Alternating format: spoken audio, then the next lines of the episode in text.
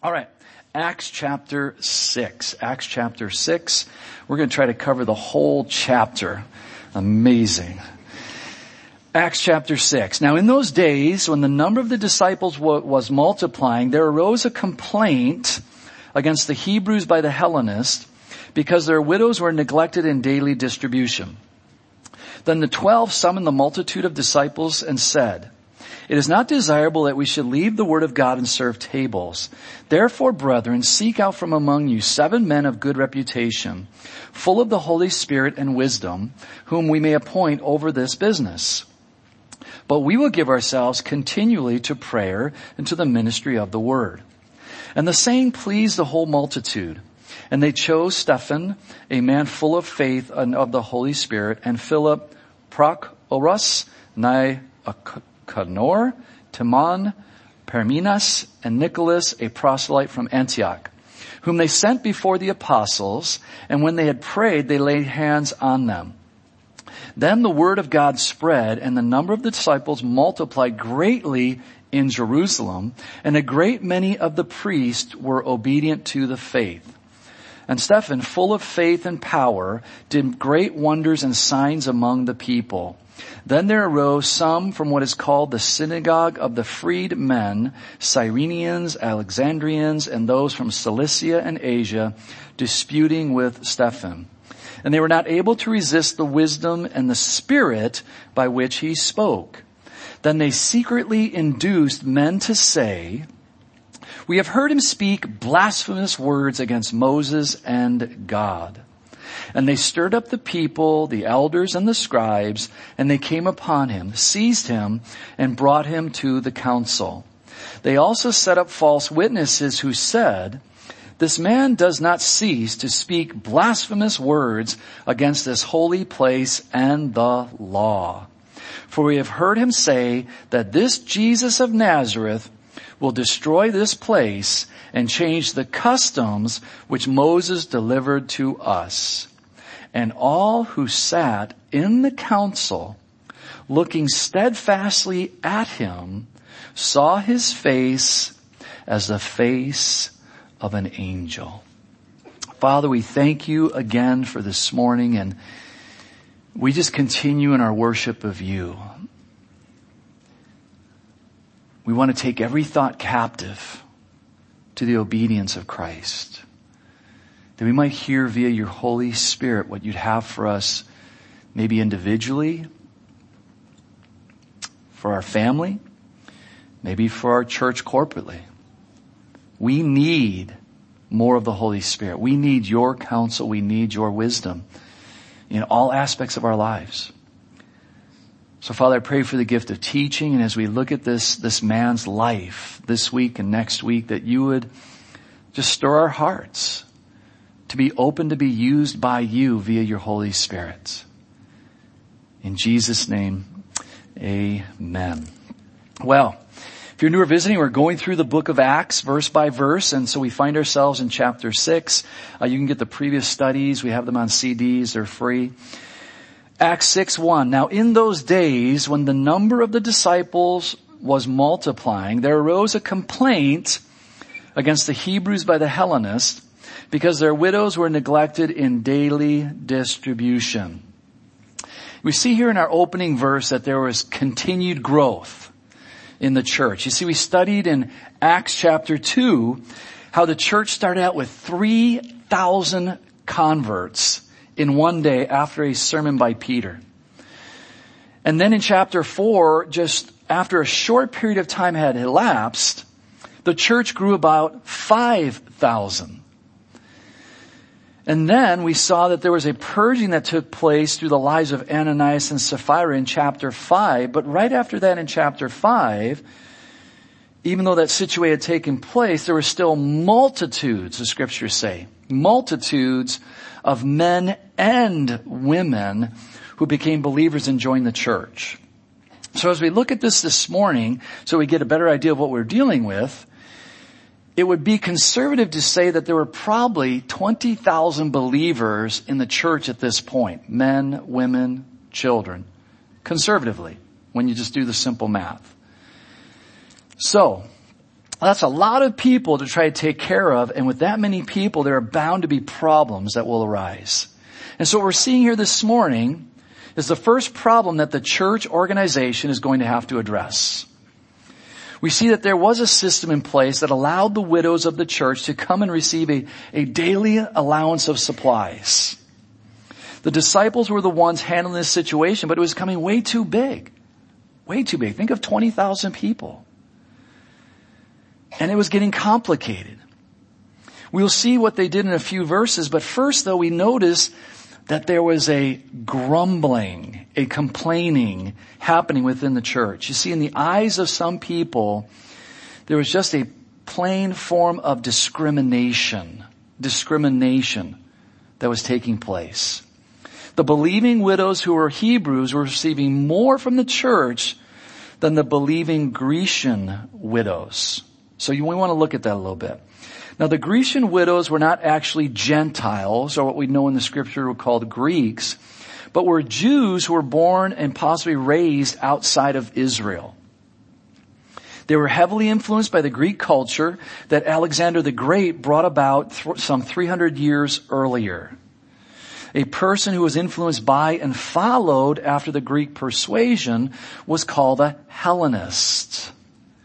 So these Hellenist Jews worshiped the same God as the Hebrew Jews, but they spoke and dressed differently because of the Greek culture that they were influenced by.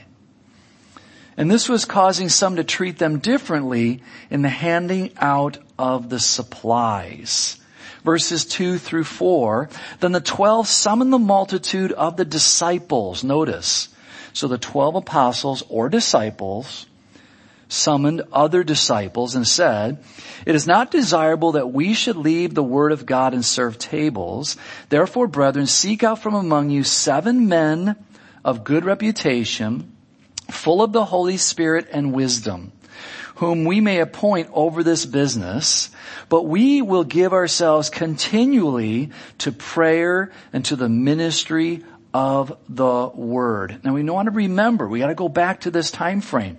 They didn't have the New Testament. They only had the Old Testament.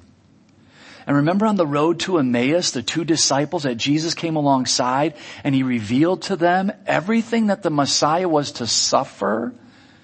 Because remember guys, in their mindset, the disciples mindset, even the night before the crucifixion, they were looking for a conquering Christ not a suffering servant.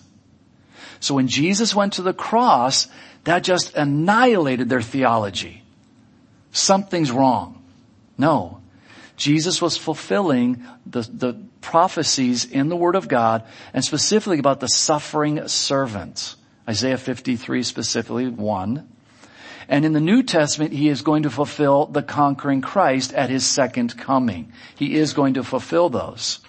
So they needed to take this time. You know, we can't be, we can't, so they're not trying to have an escape. They're saying, we gotta, we gotta dig into the scriptures. This is a new church and we got 20, maybe 20,000 people looking at us and going, and, and why are we, a, why are we a church? And, and why do we believe what we believe? They are digging into theology to teach the theology that the scribes and the Pharisees were not teaching. And that's why there was so much envy and hate towards the disciples because now people are looking at some of these hicks from Galilee, fishermen, instead of looking to the Pharisee who studied under Gamaliel or some other rabbi. That was very irritating to the religious, religious elite. And we want to keep that in our own minds as we read this to get the context. You see, the twelve called some of the other disciples together and explained the situation from their perspective. Guys, there's only 12 of us. There's only 12 of us. And you see how many people are coming on a regular basis, especially the widows that need food every day. But there's only 12 of us.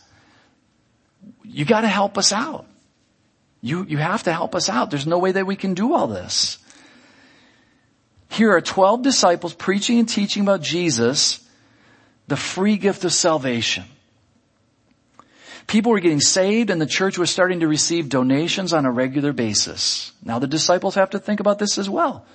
Not only do we have to read the Word of God, study the Word of God so that we can teach the Word of God, but now people are bringing money to us as we read earlier on, Ananias and Sapphira and Barnabas, they laid it at the apostles' feet. So now they have to become bankers. And now they have to become obligated to God. They have that accountability to God for the money that's coming in. They're not out buying new donkeys. They're not out buying new houses in Jerusalem. They're doing what the Word of God says to do, take care of those who need, not want, those who need help. So they're doing that. They're learning these things as they go as well. You see, things appear to be moving quite well. But now comes along a group of people to complain about the way something is being run, which is, sounds a lot like today, doesn't it? It hasn't changed. And, wouldn't this whole situation be a little overwhelming for anyone at this point?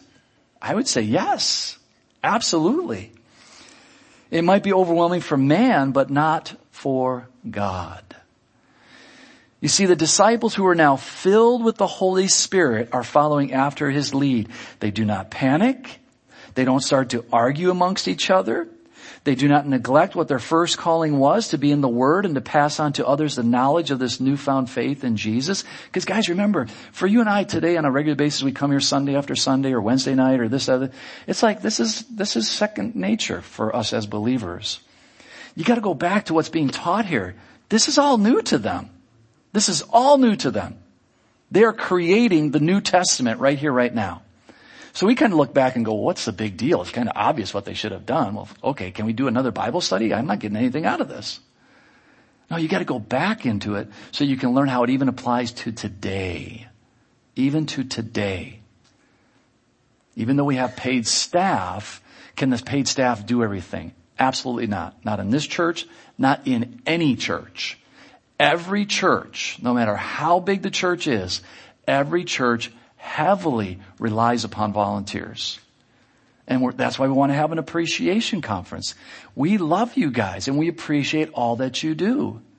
And for those of you who are, are, haven't been involved and you've been coming here for a long time or even over six months, you need to be praying about as you're being ministered to, how you can minister to someone else. Because now it's not just going to be the 12 and the 7 that are going to take care of 20,000 people. Could 19 people do that? No. And that's where we're going to get theology in the New Testament from, how to do that. But for you and I this morning, it's very, very applicable, very applicable. Rather than engaging in the confusion, they suggested a plan that worked out wonderfully. But when you look at that plan, you could be sarcastic and say, oh yeah, we're gonna sit around, study the Word of God and pray all day. They're just a bunch of lazy bums. They only work one day a week when they teach in the synagogue. They're just lazy. They want somebody else to do all the work. You gotta get the bigger picture. You gotta get the bigger picture. Let's notice how the people were to pick those who would serve alongside the disciples in verse 3. Very, very important. Therefore, brethren, seek out from among you seven men of good reputation. So the very important thing is reputation. In the New Living Translation, it means well respected. In the King James, the phrase is honest report. So in other words, even though we're not supposed to judge one another, we are called to be fruit inspectors. We're all called to be fruit inspectors. So you look at seven, you draw seven men that you know are faithful. Well, how do you know they're faithful? You have to be watching them. You have to be looking at their lives, privately as well as publicly. So there's nothing wrong with that. We need to be checking it out. Let's look at 1 Timothy chapter 3. So 1 Timothy chapter 3 verse 8. Likewise deacons must be reverent. Now again, guys, think about this. The disciples didn't have this. Paul is writing this several years later. Likewise deacons. So now these men here, these seven men, we would call deacons at this point. Not double, must be reverent.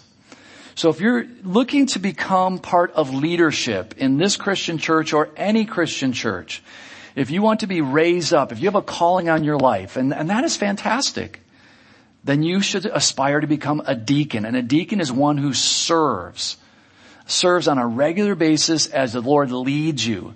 Uh, you know, I felt this immediately when I got saved. It wasn't the whole, it was the Holy Spirit in me. And I felt called to serve and my wife felt called to serve. So she could have been called a deaconess. We just desired to serve. So as you do that though, you have to be prepared to live in a fishbowl. If you're new to the faith, you might not know what that means. What's in a fishbowl? A fish. And what do people do when they come into your house and they see a fishbowl? They go up and they look at the fish. And they go, wow, what a cool fish. We've got a goldfish. I don't know how long this thing's going to live, but I think it's going on four years. It's crazy. Every week they clean it, they clean the bowl. Well, as a Christian, as you aspire to leadership, you're going to be in a fishbowl. That's, you just have to realize that. Is that bad? No. What do you got to be afraid of? Kind of like all these conspiracies that are flying around. I really don't care about the conspiracies because I know this book. People know more about me than I know about myself. Big deal. If I'm not doing anything wrong, what do I have to worry about? What do I have to worry about? What do you have to worry about? We don't have to worry about anything. So they know something about me. Ooh. Don't worry about it. Just keep serving Jesus. And so here we see now, we start to see the qualifications of those who would like to become deacons and also pastors. Notice, not given to much wine. Notice that. Not given to much wine. So it's okay for even a deacon to have a drink here or there. I personally, the Lord told me, I don't know how many years ago, 30 plus years ago, I don't want you to drink anymore. Way before I was in the ministry. And I would have a drink every now and then. I said, okay, no problem. And I haven't had a drink. Go to a wedding, I, I just don't have a drink. It's no big deal. Now I'm not legalist and tell everybody else, you can't drink. You're on staff, you can't drink. I just say, whoever comes on staff and even to you as our, as my, as our flock, my flock, I would encourage you not to drink, especially in public. Because you as a believer, you have no idea who's watching you. You have no idea what influence that could have on a weaker Christian, which goes into Corinthians. And then you could take that to an extreme and become legalist, which we not, I'm not endorsing that at all. But you also have to be mature enough to realize, well, who might I stumble? And I know we can take even that to an extreme. So it's all about balance, balance, balance. So as you pray and you ask the Holy Spirit, should I be drinking in public? And the Holy Spirit says, fine, then you obey the Holy Spirit. If the Holy Spirit says, you know, I think you should refrain from that, then you need to listen to the Holy Spirit like we should be doing. Does that make sense? And not just drinking, anything that we do. The, the, the places that we go into, we gotta listen to the Holy Spirit. So here it says not given to much wine, not greedy for money, holding the mystery of the faith with a pure conscience. But let these also first be tested. Notice that. They're to be tested before they become a pastor. Let them also serve as deacons being found blameless. Now again, we can find something wrong with anybody. You all, if you checked me out, you could find something wrong with me. That's not the point. We want to find balance. We are saints, but unfortunately we lived in these bodies of sin.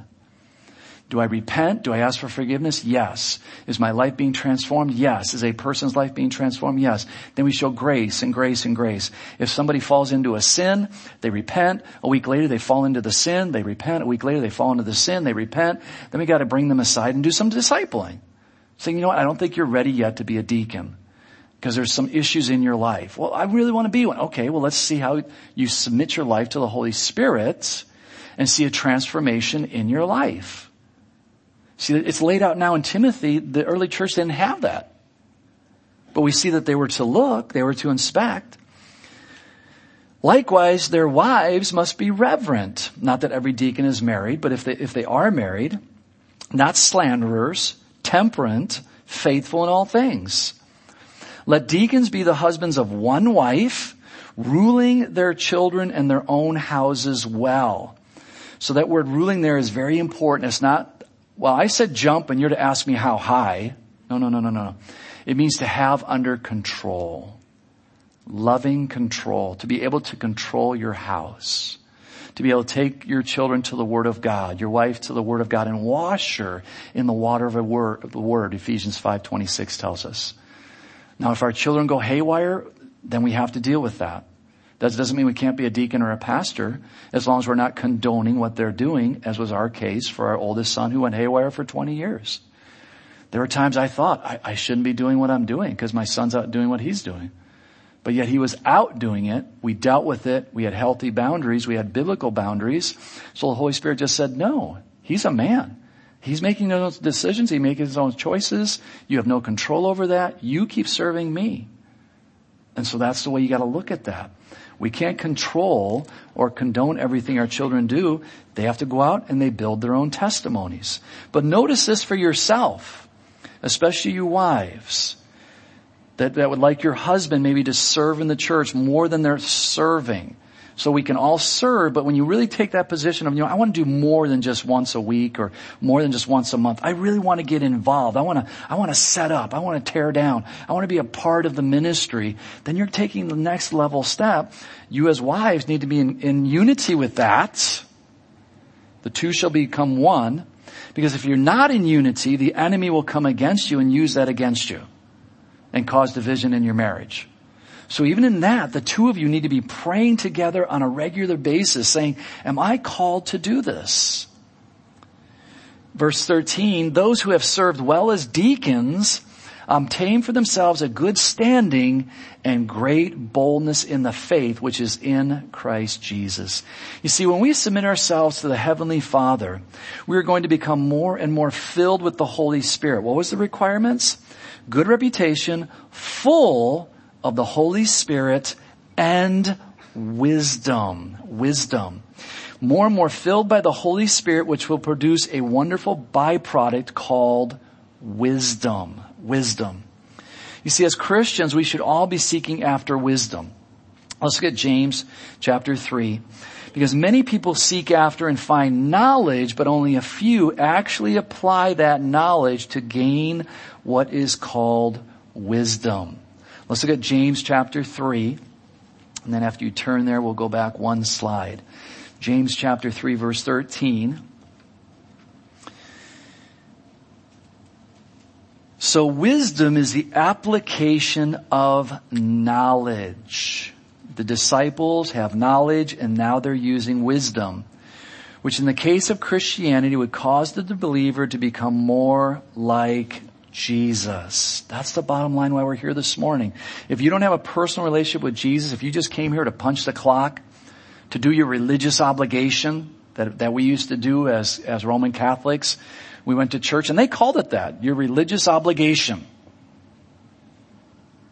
once we got saved, it was no longer an obligation. It was like a privilege. Wow. I'm going to go to church. I'm going to learn about God. I'm going to learn about Jesus. Before then it was an obligation. Oh, bummer.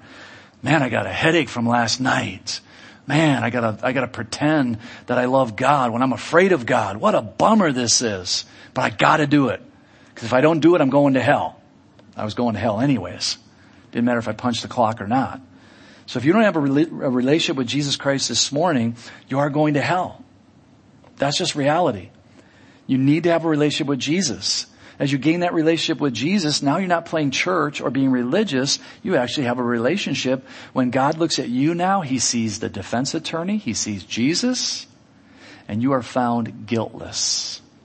All of your sins, all of your sins were taken to the cross 2,000 years ago. Not some of your sins.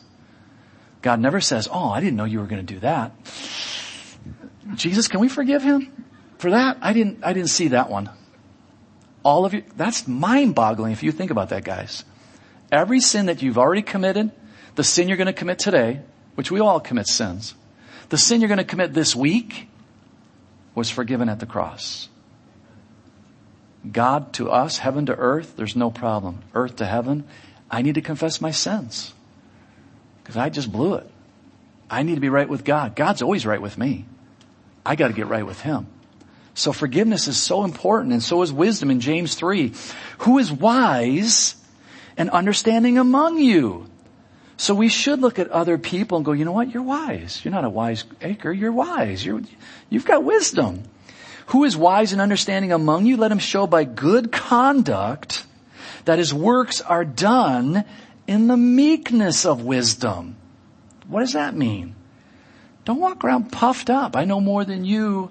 I've been in Christianity 40 years. I know more than you. When are you going to get it together? I know more than you. No, be in humility. You know, I've been in, I've been in Christ for 40 years and this is what God has showed me. You know, just, just do this. I mean, the tone of your voice, your body language, speaking love and encouraging that younger saint. You can do it through the Holy Spirit. God can get you through this through the Holy Spirit. You can forsake that through the Holy Spirit. Always directing to the Holy Spirit, the Holy Spirit. So you older saints, show good conduct. But if you have bitter envy and self-seeking in your hearts, in other words, what today we would say is when you go into a meeting in your workplace, or sometimes when people come to this church, they're visiting this church and they'll come up and talk to me after the service or during the week. When they come in and they start to talk, I can hear within the first couple minutes that they have an, what's the word? Does anybody know what that word is? An agenda. They have an agenda. Oh, your church is so nice and your seats are so comfortable and this, that, and the other thing. And then here comes the agenda. And I just smile and say, you know, you gotta be here six months. You gotta be here six months before you can do anything, before you can serve, before you can be up on the platform, before you can be raised up in the leadership. And they'll just kind of look, really? Really? That's their agenda. You had an agenda. And then I don't see them again. They weren't honest. They weren't full of wisdom. They had an agenda. And then they walk away bitter, self-seeking. Do not boast and lie against the truth. But wisdom that, this wisdom that does, this wisdom does not descend from above. Notice this. So bitterness, self-seeking, boasting, lying does not come from heaven. So this is for all of us guys. Is the Bible applicable? A yes. Are any of us self-seeking in this room? Raise your hand if you're self-seeking. Am I the only self-seeking person? This is reality. Is it not? At the end of the day, I'm really not concerned about too many things except what? Myself. I would like to relax. Can we turn everything off? Can nobody bother me? I've had a hard day. I would just like to relax.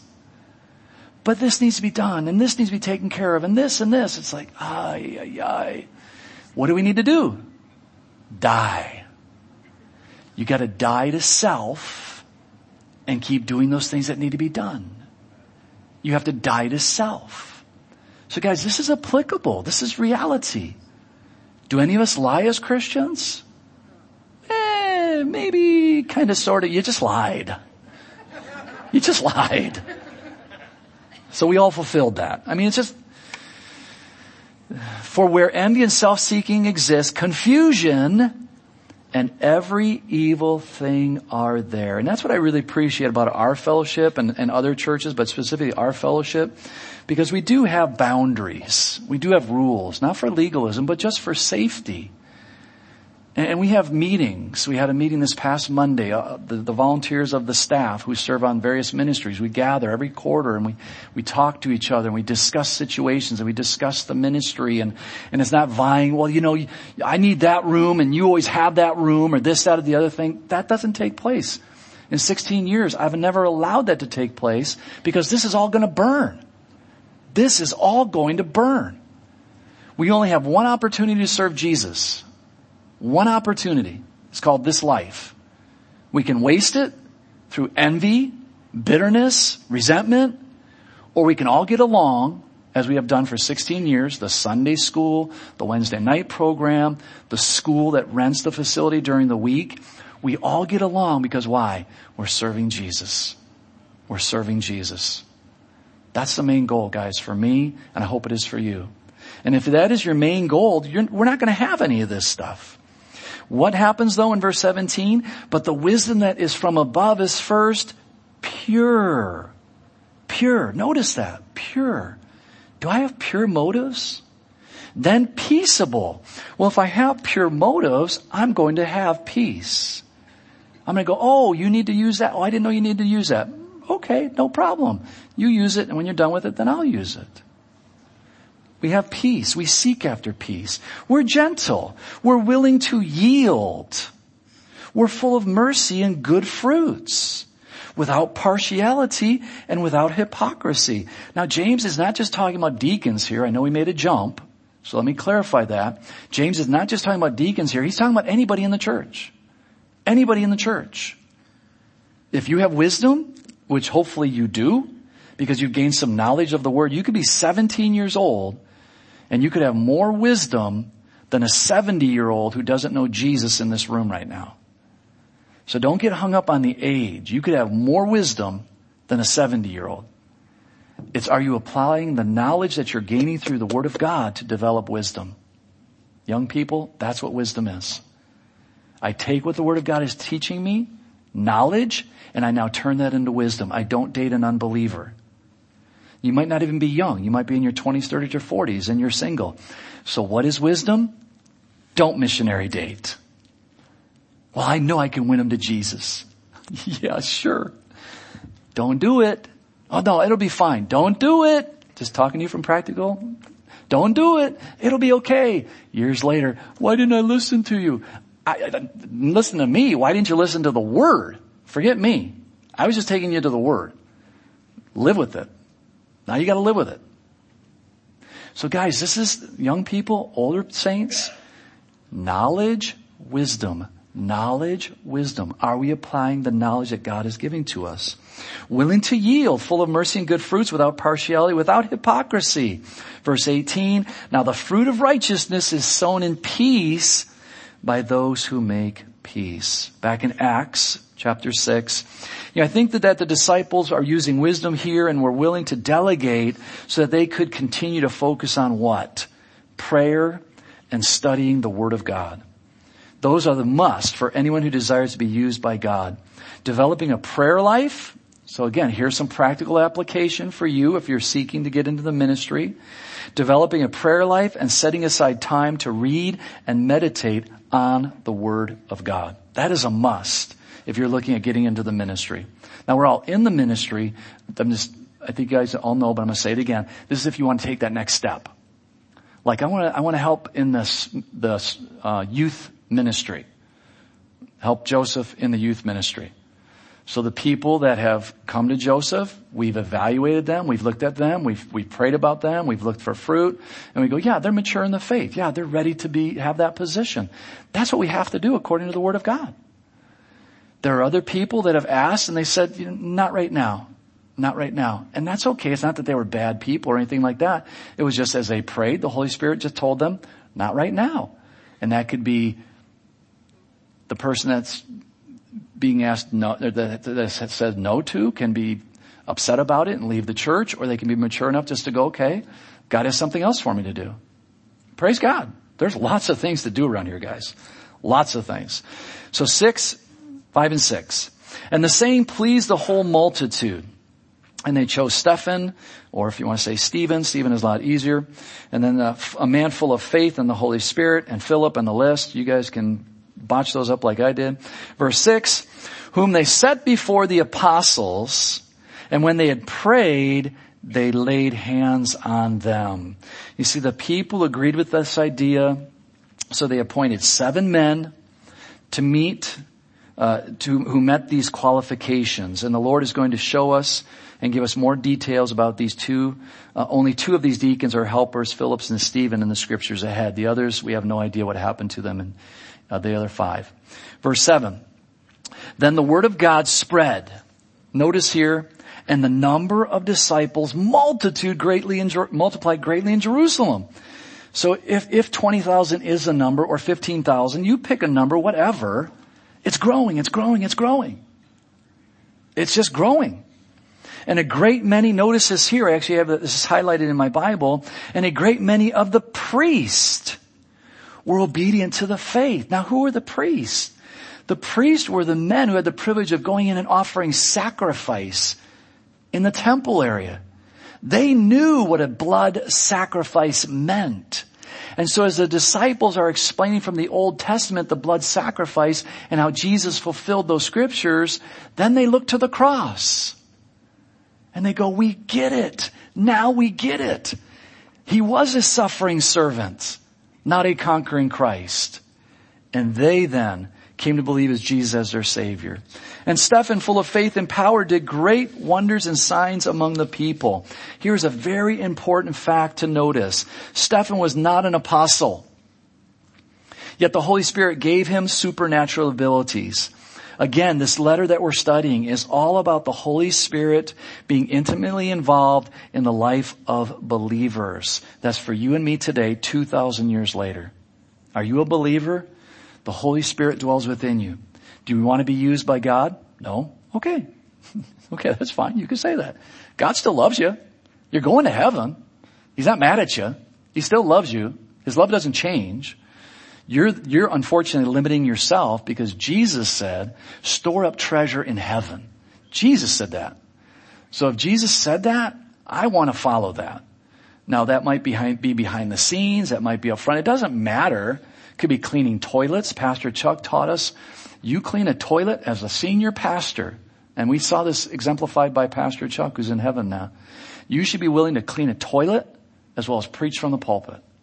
And Pastor Chuck in his seventies, in his seventies, was found in the parking lot changing a tire on a car.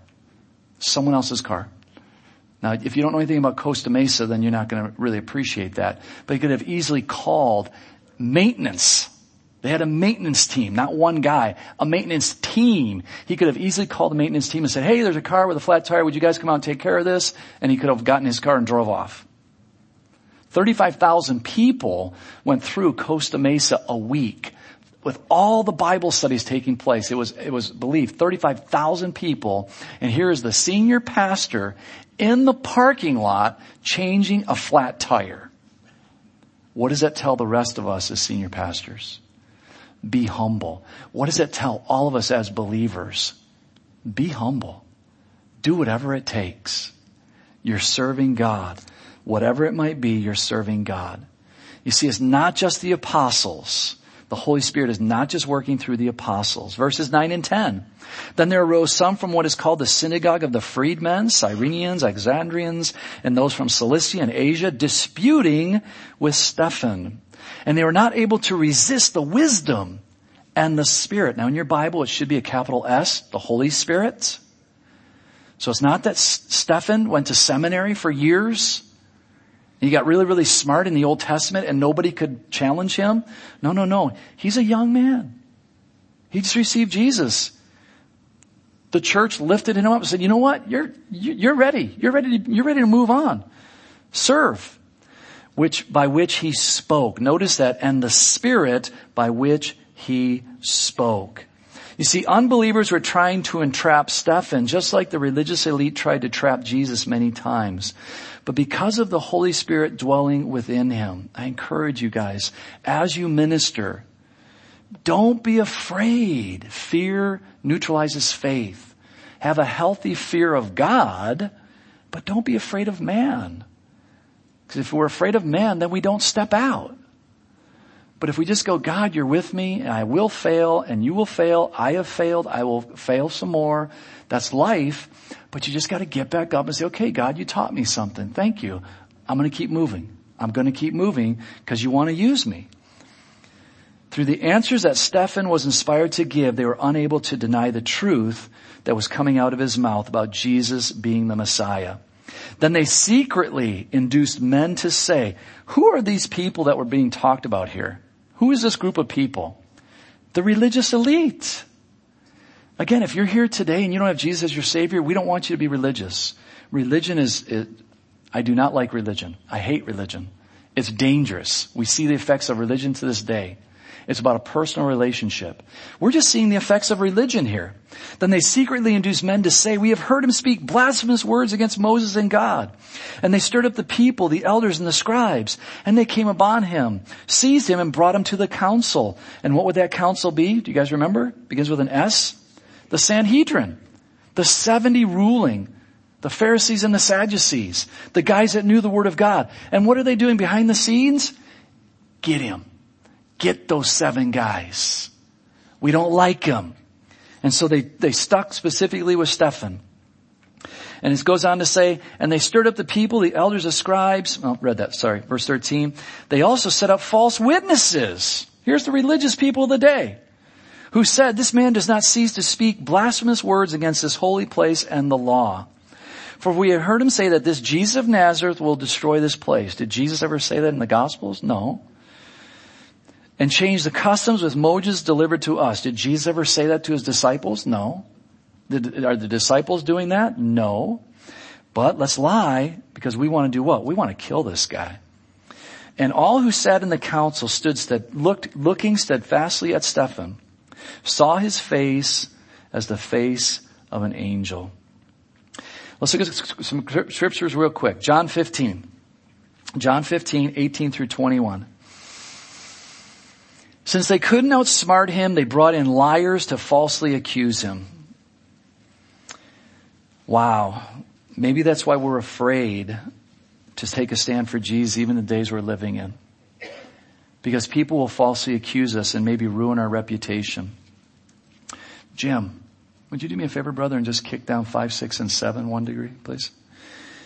Maybe the enemy uh, will do that against us. Well, let's look at John 15 because it says, if the world hates you, now this is in the night before his crucifixion, fiction, you know, speaking to his disciples, you know that it hated me before it hated you.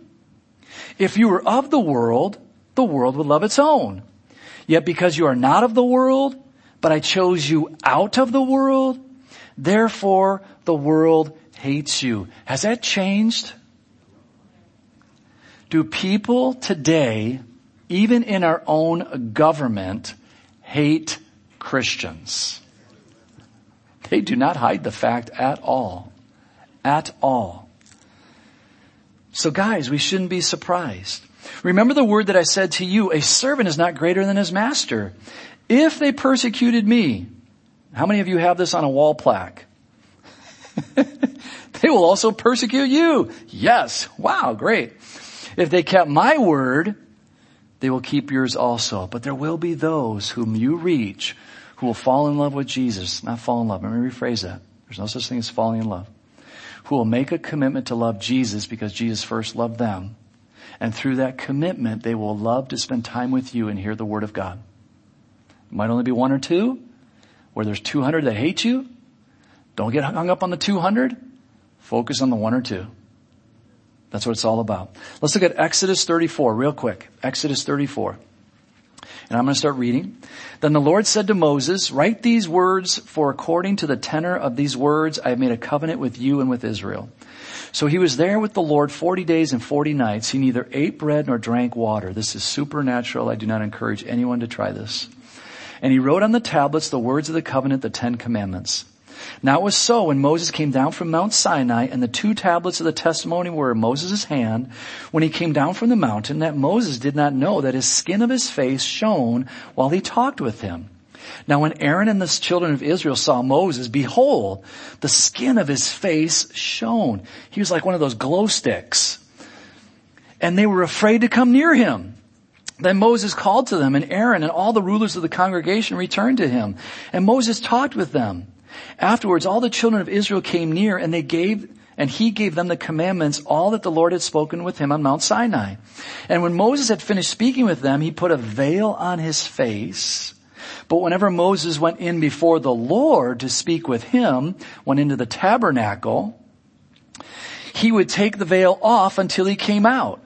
And he would come out and speak to the children of Israel whatever he had been commanded. And whenever the children of Israel saw the face of Moses, that the skin of Moses' face shone, then Moses would put a veil on his face again until he went in to speak with him.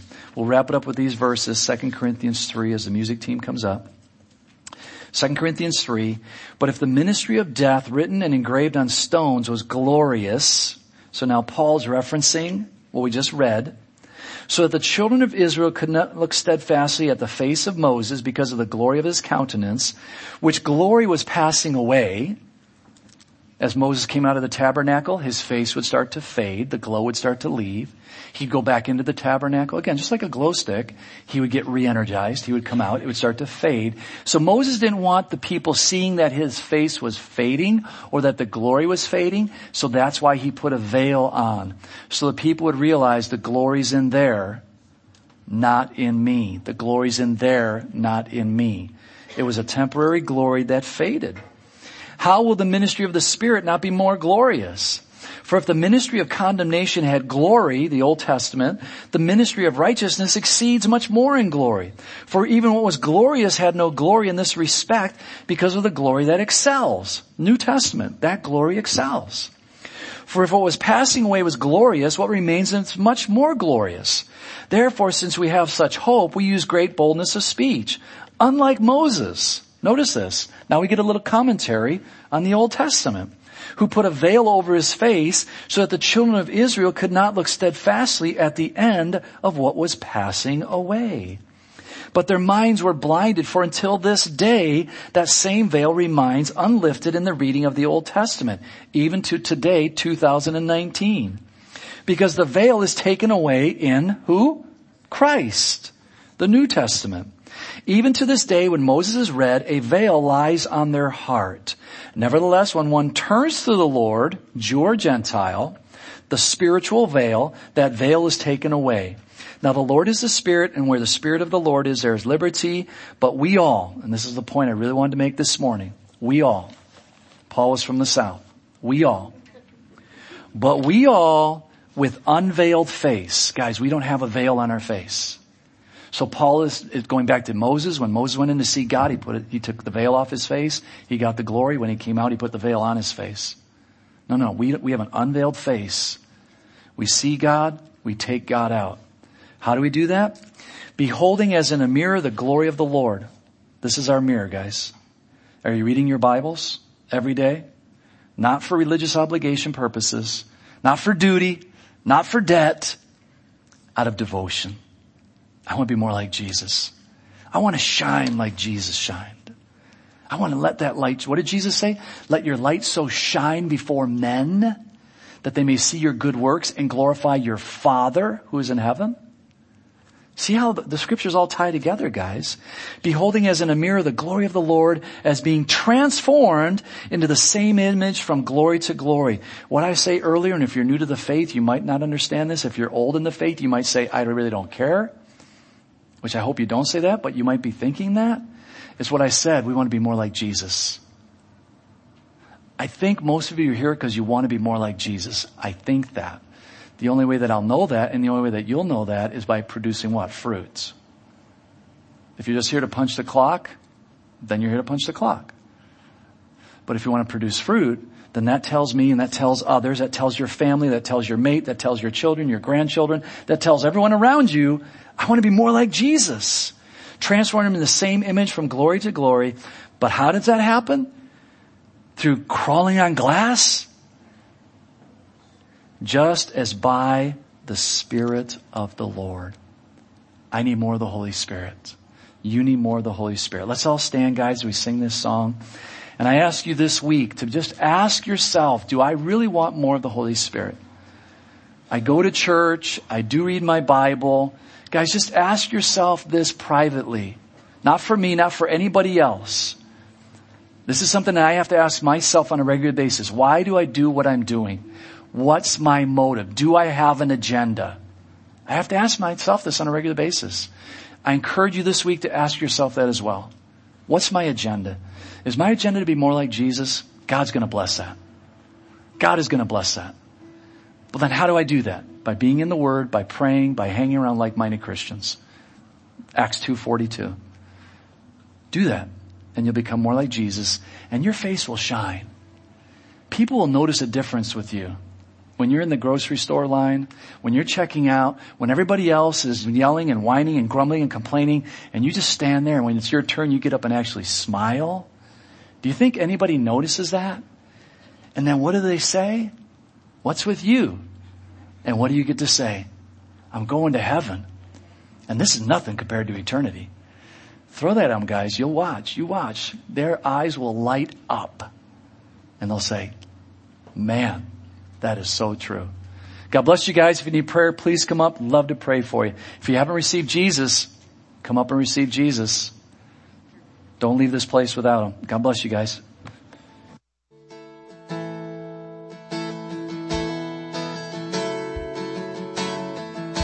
Sing, I choose to praise, to glorify the name of all names. And I choose to praise,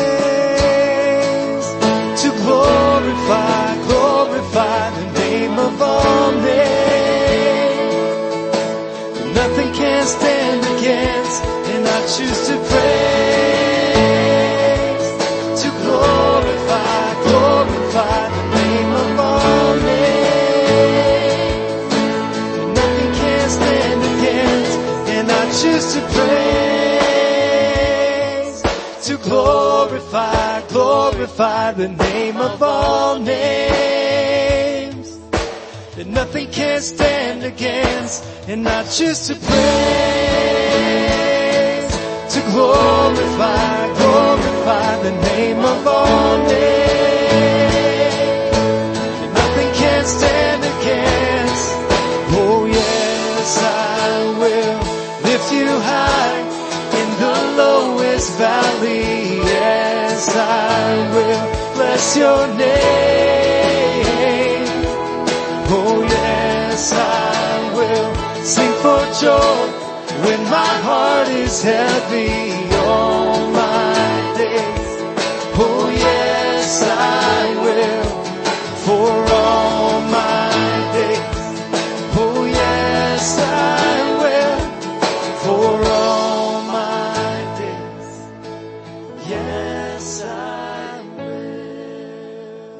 Yes,